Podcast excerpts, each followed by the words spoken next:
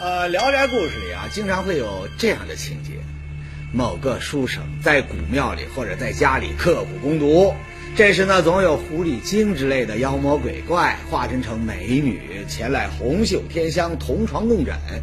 结果呢，几个晚上风流下来，书生呢就被吸进了精血阳气，一命呜呼。当然了啊，这样的神话呢，咱们一般人谁也不会把它当真。可有人却不一样，他们坚信世上真有这样的事儿，而且就发生在他们家。我刚刚说的就是这两位山西运城王水村的老恒两口子。老恒是村里最早跑货运的司机，家里日子呢一直过得很红火。可最近呢，两口子很烦恼，为什么呢？他们家的宝贝儿子小强啊出事儿。小强呢，去年呢，他差两分没考上大学，之后呢，就一直在家里复习功课，准备再考一次。可也不知打哪天起，一向活泼好动的小强呢，突然就变得少言寡语了，人呢，还一天比一天消瘦。开始我腰的时候一百二十斤，现在也就差不多剩一百来斤了。一开始，老王和妻子啊，都以为孩子这是读书太用功了，累的。所以呢，他们不但加强了孩子的营养，好吃好喝伺候着，还天天监督儿子按时休息，不搞疲劳战术。可一段时间下来，小强呢，非但没有半点好转，还出现了更吓人的情况。有一晚上啊，发现那孩子，那个浑身出汗，得的，说那个那个汗撇撇的，啊，大汗大叫的是吧？出一身冷汗。挺着急的，看着挺吓人的。哎呀，小强怎么了？怎么回事？小强，这个强，怎么回事？啊！我醒来，我就看见我爸跟我妈坐在我床边看着我。嗯，开始他们问我怎么了，我就是不跟他们说。眼看儿子白天没精神，晚上瞎折腾，就跟丢了魂似的。这夫妻俩那可真急坏了，说这孩子该不是得了啥病吧？可到医院一检查呢？医生都说没问题。嗯，我妈我爸他们也带我去医院检查过了，说看看是不是不爱吃饭，就是不是有什么毛病。然后去检查也没有什么毛病。这么做，母亲的也能看出点了，是吧？嗯，你说得病吧，又不像得了病了；在医院检查吧，又没毛病。你说知不知道这孩子中了什么邪了？琢磨来琢磨去，老恒觉得这儿子还是有心事，这病根啊，在心里。这小强啊，在我们那个追问的情况下呀，这孩子终于说出了自己的心里话。这段时间睡觉老是做噩梦，有的时候就是看见一个漂亮的小女孩在我周围来回转悠，有的时候仔细一看，就穿着一白色的衣裳，好像没瞎吧。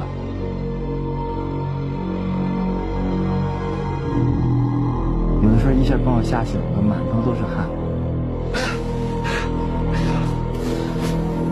还有的时候，刚让他拉他的手的时候，他的手就变成了骨头，好像是，吓得我都不行了。后来做的梦越来越可怕，我也受不了了。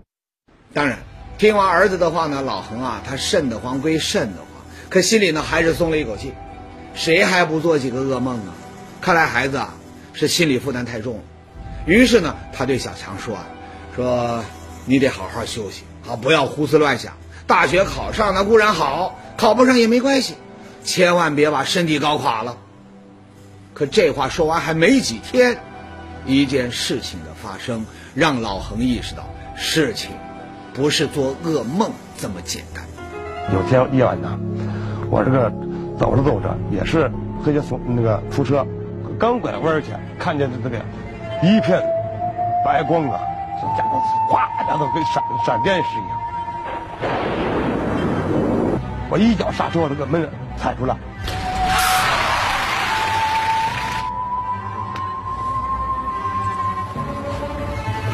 我一看呢，家人不像人，鬼不像鬼，好像是看了看，什么东西也没有。我说这不活见鬼吗？是啊，儿子天天做梦梦到白衣女鬼，爹呢在路上还亲眼看到白衣女鬼。你说他们之间没关系，纯属巧合，可能吗？反正老恒的老婆是坚信，那家里准是被女鬼给缠上了。我就跟小强他爸说，让他不行了，你说他姑他们那有一个会敲香的，是不是？不行，给他敲敲香。所谓敲香啊，就是请这法师、大仙儿啊到家里来降妖捉鬼。很快，老恒就把附近最出名的金大仙儿啊给请到了家里。那么，听老恒一介绍完情况，金大仙儿啊就很肯定的说：“你估计的一点不错，肯定是有鬼魂附体。”这句话呀，算是把老恒两口子吓了一个魂飞魄散呐。他们赶紧央求金大仙儿：“说大仙儿啊！”您可千万得想想法子，把鬼给赶跑，救救孩子，救救我们全家吧！这么说，瞧瞧，瞧瞧，你看看，来放下桌子，哎，好嘞，拿个锣来，抓把棒子念。我家大仙来显灵。天灵灵，地灵灵，我家大仙来显灵。只见这金大仙啊，一边嘴里念念有词，一边用细锣呀筛起了玉米面。过了一会儿呢，他又管老恒老婆呢要了一个发卡。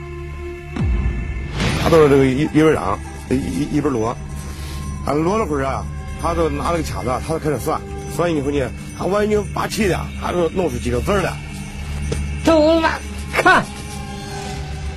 哎呀，你瞧这个字儿，这是后山，这个字儿是汪家。他一说呀，他说这个女的是汪家后那个后山汪家的。我一听啊，哎，我说这事我说可神了，我说他怎么知道俩子那个那后山汪家有个女子？不过前两年呢，确实后山这个发生一件车祸，是汪那个后山汪家的一个女子给摔死了。你说他怎么知道这事？他越说这事越神的事，越玄乎，这事真让我们坚信不疑呀。金大仙说呀，说附在小强身上的这个女鬼啊，就是两年前后山汪家车祸摔死的那个女子。这女子死后呢，没能投胎转世，就变成了孤魂野鬼。那么刚好啊，老恒家他就是开车的，哎，他就这么缠上了小强。他还说了，说这个女鬼现在藏在哪儿，他也知道，立马他就能让女鬼现形。说实话，老恒这时呢对家里面有鬼呀、那已经是深信不疑啊。可对大仙能立马让女鬼现形这话，却有点含糊。说这这大白天儿上哪找鬼去啊？哎，金大仙说了，不信你就瞧好吧。他说这个女的性子比较烈，他说这个，他说是个火命，他说啊非得拿水，他说这个破这个女鬼不行。说完话，金大仙就在院子里面点起了一炷香，又让老恒呢端来一盆水。紧接着呢，他开始在院子四周泼起水来。看你往哪儿跑，我看你往哪儿跑，看你往哪儿跑，啊，看你往哪儿跑，也跑不了，看你往哪儿跑，跑不了。你说邪行不啊？看好了一不不怎么一泼水，真是怪了气了。看好人家一泼水，呼下子，跑不了，跑不了，跑不了，跑不了，跑不了了，跑就跑。当水泼到一处石头墙的时候，嘿，神了！水刚泼过去，就听“呲”的一声，石头缝里呢钻出了一股紫色的烟雾。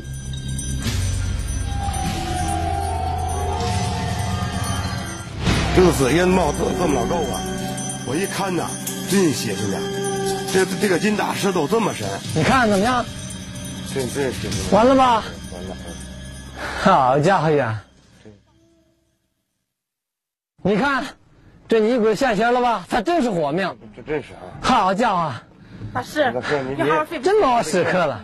哟，还真神！那女鬼这就算赶跑了？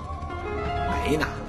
金大仙说了，女鬼只是暂时被他吓跑了，一旦他走了，女鬼啊照样还会回来。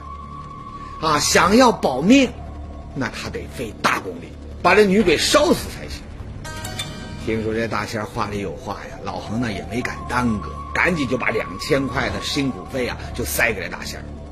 收了钱，哎，大仙啊高兴了，他说：“你们不用怕，等一下雨，他就过来把女鬼彻底给解决了。”过了两天呢，正好是个雨天，大仙儿如约就来到老恒家，摆上香案，穿上行头，开始出妖了。跑不了，我烧死你！跑不了，我烧死你！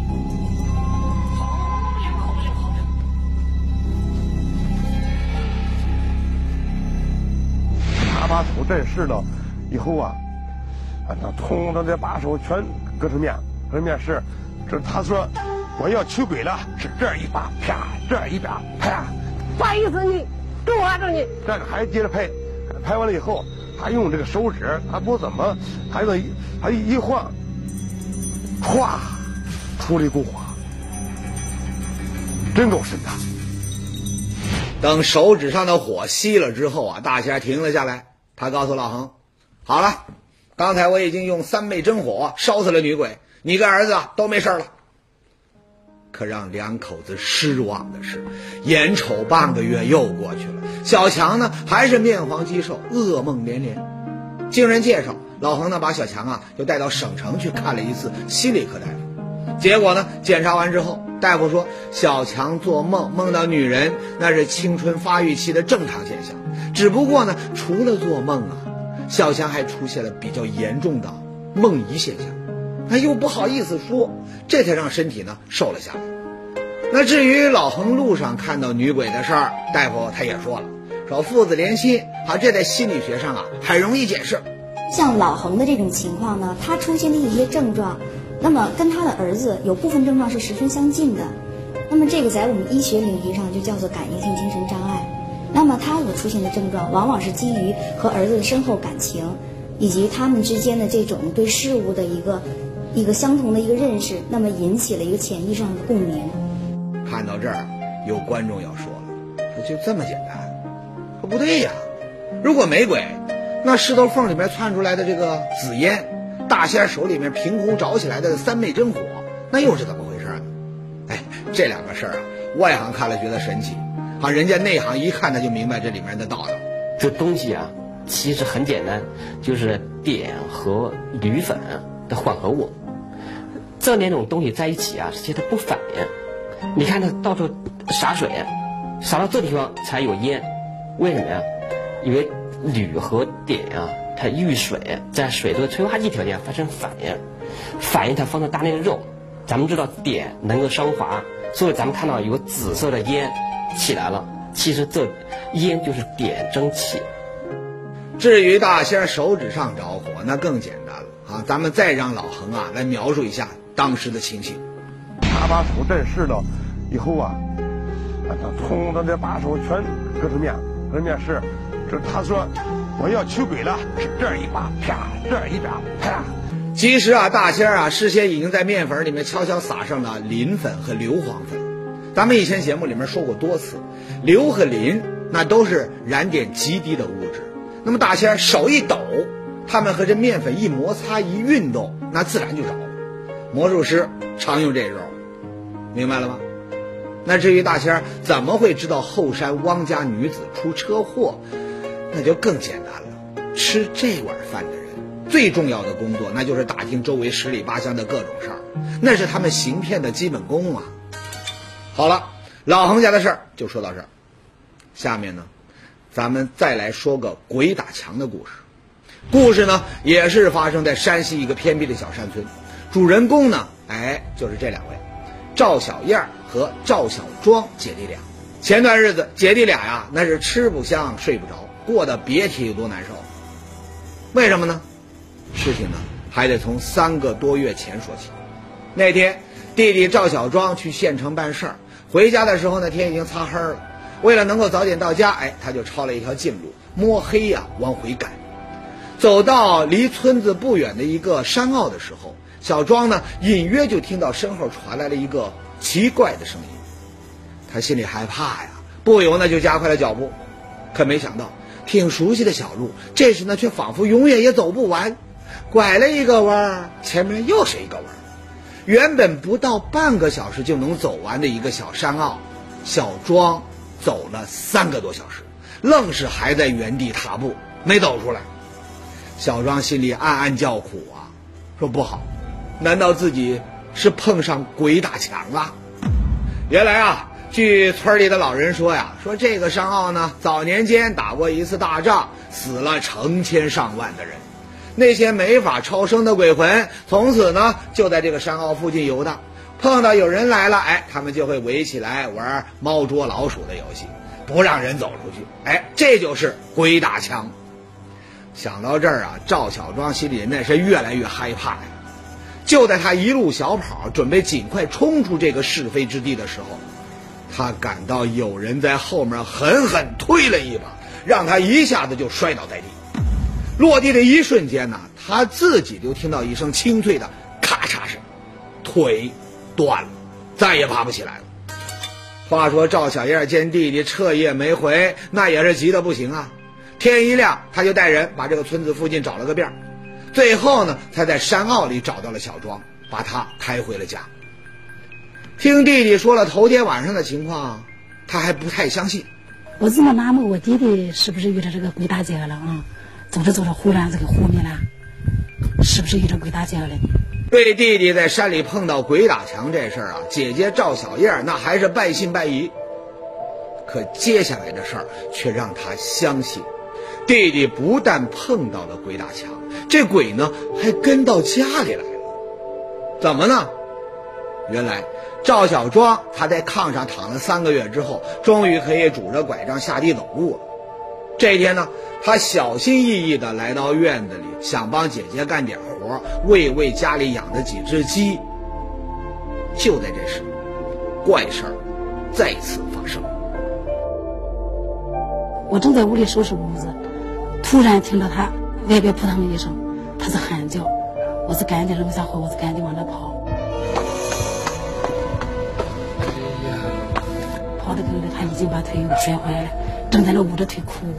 就在自家的院子里，没坡没坎的，地上呢也不滑，一个大男人怎么又摔了呢？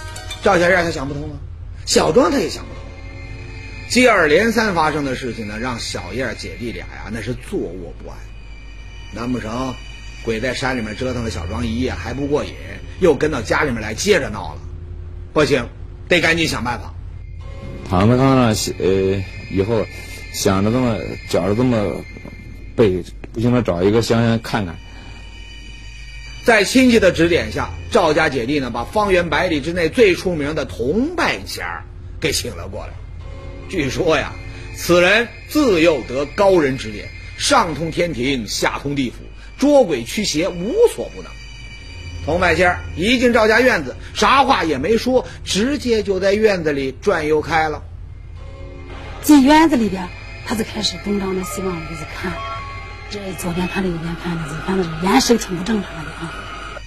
看到童半仙的这副表情啊，赵小燕心里不由得扑通扑通就打起了小鼓啊。我这啥都还没说呢，啊？难道这个半仙就已经看出了什么不对劲儿的地方？哎，还没等他开口，童半仙啊又径直钻进屋子里，他又转了起来，最后呢，在厨房的一口大水缸前停了下来。你这屋子啊，肯定是有什么东西。这屋子里面有什么东西？你看着点什么？您这屋有水鬼，我转一圈。看这水鬼啊，在在给你作怪，啊，你你看你有真心的话呀，咱们就给你破着破着。如果你要是没真心的话，还是不行啊。看我们这行的，就讲了一个橙子心诚。我可是挺惊奇的，我说有水鬼，不可能，我也在这半信不疑。是啊，就这么屁大个水缸，在家里面摆了几十年，里面还能藏着水鬼？哎。看这赵小燕似乎还不太相信，童半仙他又开口了：“知道你不会相信，不让这鬼现现身儿，你们还不知道他的厉害呢。”半仙啊，让这赵小燕呢取了一个盆儿，从缸里呢打了一盆水，然后呢又让这赵小燕呢找来了一根绣花针。这铜半仙啊，他接过针，先把这针呢往头上啊蹭了蹭，然后呢就嘴里念念有词的就绕着这个水盆转起了圈子。你看着啊，看着这针是你家的针，水你们家的水，开了没有？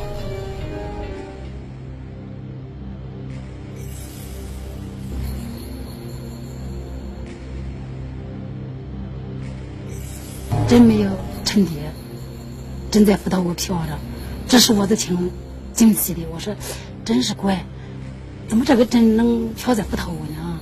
是有点。这是你们家的水鬼啊，太厉害了，知道吗？把这针都托起来了，要不然这针在水里面能飘浮头吗？我就有点伤心了啊！这我弟弟在炕上躺着，怎么也得百病百治呗。我就问问他，这我在去了，是大师，你看着我们这屋里有什么有水鬼，不是怎么着？你给我们啊，给我弟弟好好看看，是用什么方法给我们？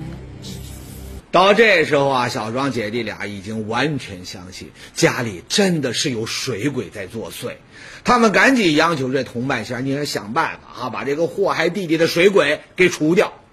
你这鬼啊，你这鬼太厉害了！咱们这行的不愿意把这腿伤厉害了，伤对我没什么好处啊。啊，你这费心给我们看看吧。啊，光费心呐，说要要出代价的，要出代价，这是我们太费心了。出代价也行。出代价，那你肯你肯出代价呀？这样，你拿一千块钱吧，看你挺诚心的。我一听拿一千块钱，我弟弟有治病，也得花钱。我们确实没有这么多钱。这不后来我再也提到，我说师傅能不能少要点？那一千块钱还多，你觉得？哎呀，我们实在是困难，没有这么多钱。那怎么着？拿五百块钱，少一分钱我也不给你办了。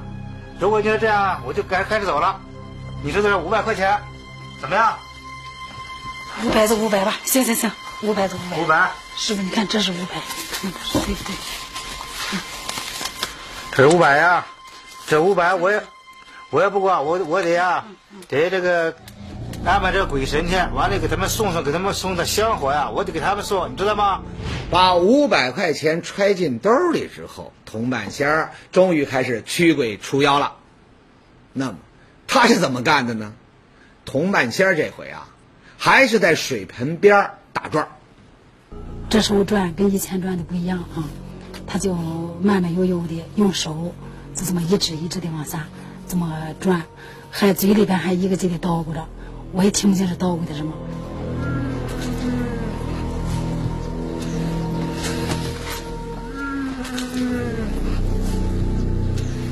后来他用手一指，盆子里边突然出来个东西，在盆子里边晃来晃去啊。往哪里跑？看看看看看没有？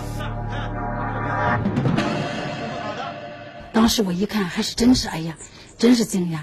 我说真是这这水鬼真出现了，在盆子里边真是有水鬼，这个大师正在跟他斗啊！瞧见了吧？刚刚那个就是水鬼，哎，没想到这水鬼的法力还挺高，我一下子呢还真对付不了。这样吧，你再掏五百块香火钱，我马上请天上的神兵来帮忙，彻底把鬼给除了。他说是给看，给看，说是你得付出点代价。我都一狠心咬牙，为了给弟弟治病，五百块钱就五百块钱吧。结果又掏出了五百块钱。收了钱之后啊，这铜半仙亲手点了几炷香，对着天上就拜了拜，然后呢又和开始一样围着水盆呢转起了圈儿。这回呢，赵小燕在边上那可是瞧仔细了，妈呀，果然又有一个白白的拖着尾巴的怪东西从水里呢窜了出来。紧接着呢，只见水盆上啪的一声闪过一道红光，盆子里边真这么砰的这么一声。就看着一股烟冒起来了，当时我真是惊讶，把我吓了一跳。不过呢，随着这声爆炸，水里的那个怪东西确实是不见踪影了。你看见了没有？这鬼刚才你看见了吧？打多厉害！他已经我已经给除掉了。你看，除掉这鬼，你看这天也放晴了吧？你看到没有？鬼鬼吹掉以后啊，这天马上就晴了，看到吗？这这就说啊，你成心，完了以后啊，把你们家这病啊，我也就把这鬼给你驱驱除出去了。我用这法术啊，你都看到了。刚才这我这一切呀，都是一切，我这法律啊，给你差不多了，我我就走了。哎，水鬼给灭了。那赵家应该不会再出事儿了吧？哎，事儿是没再出了，可这小庄的情况也没见好。大师走了之之后，我弟弟还是依然不好，还是那个样子的。是跟以前一样啊，老是不见好，我就这么在琢磨。你说已经大师给看了，把鬼已经消除了，怎么还是这个样子的呢？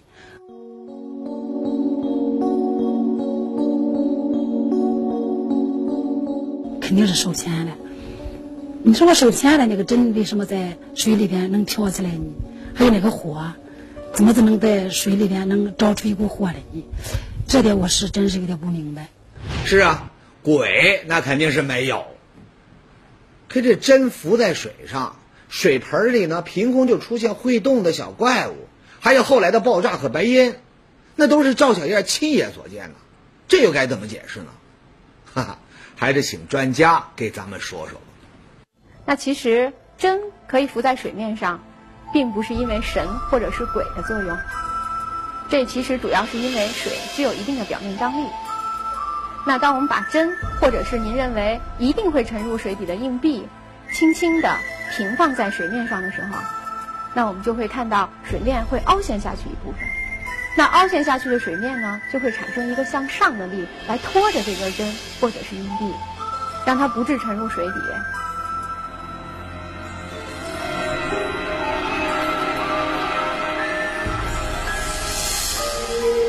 这其实是一个很简单的物理现象。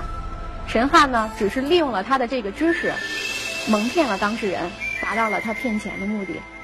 从现象上看啊，放在水里面的东西可能是钠。我们知道钠是一种非常活泼的金属，它能和水剧烈反应，产生大量的氢气，并且放出大量的热，这样产生氢气能燃烧，同时还可能发生爆炸。所以我们看到刚才的现象。说到这儿啊，大仙儿的骗人伎俩啊，全都拆穿了。那你肯定要问了，说小庄在山坳里面碰到的鬼打墙，那又是怎么回事呢？哎，这个呀，心理学上呢早就有了定论。实际上，鬼打墙在我们的心理学的这个领域范围内，我们可以解释为它是当时是一个意识朦胧状态。意识朦胧状态呢，那么它呢就是在部分的周围事物的感知它还存在，但是另一部分他感知是很模糊的。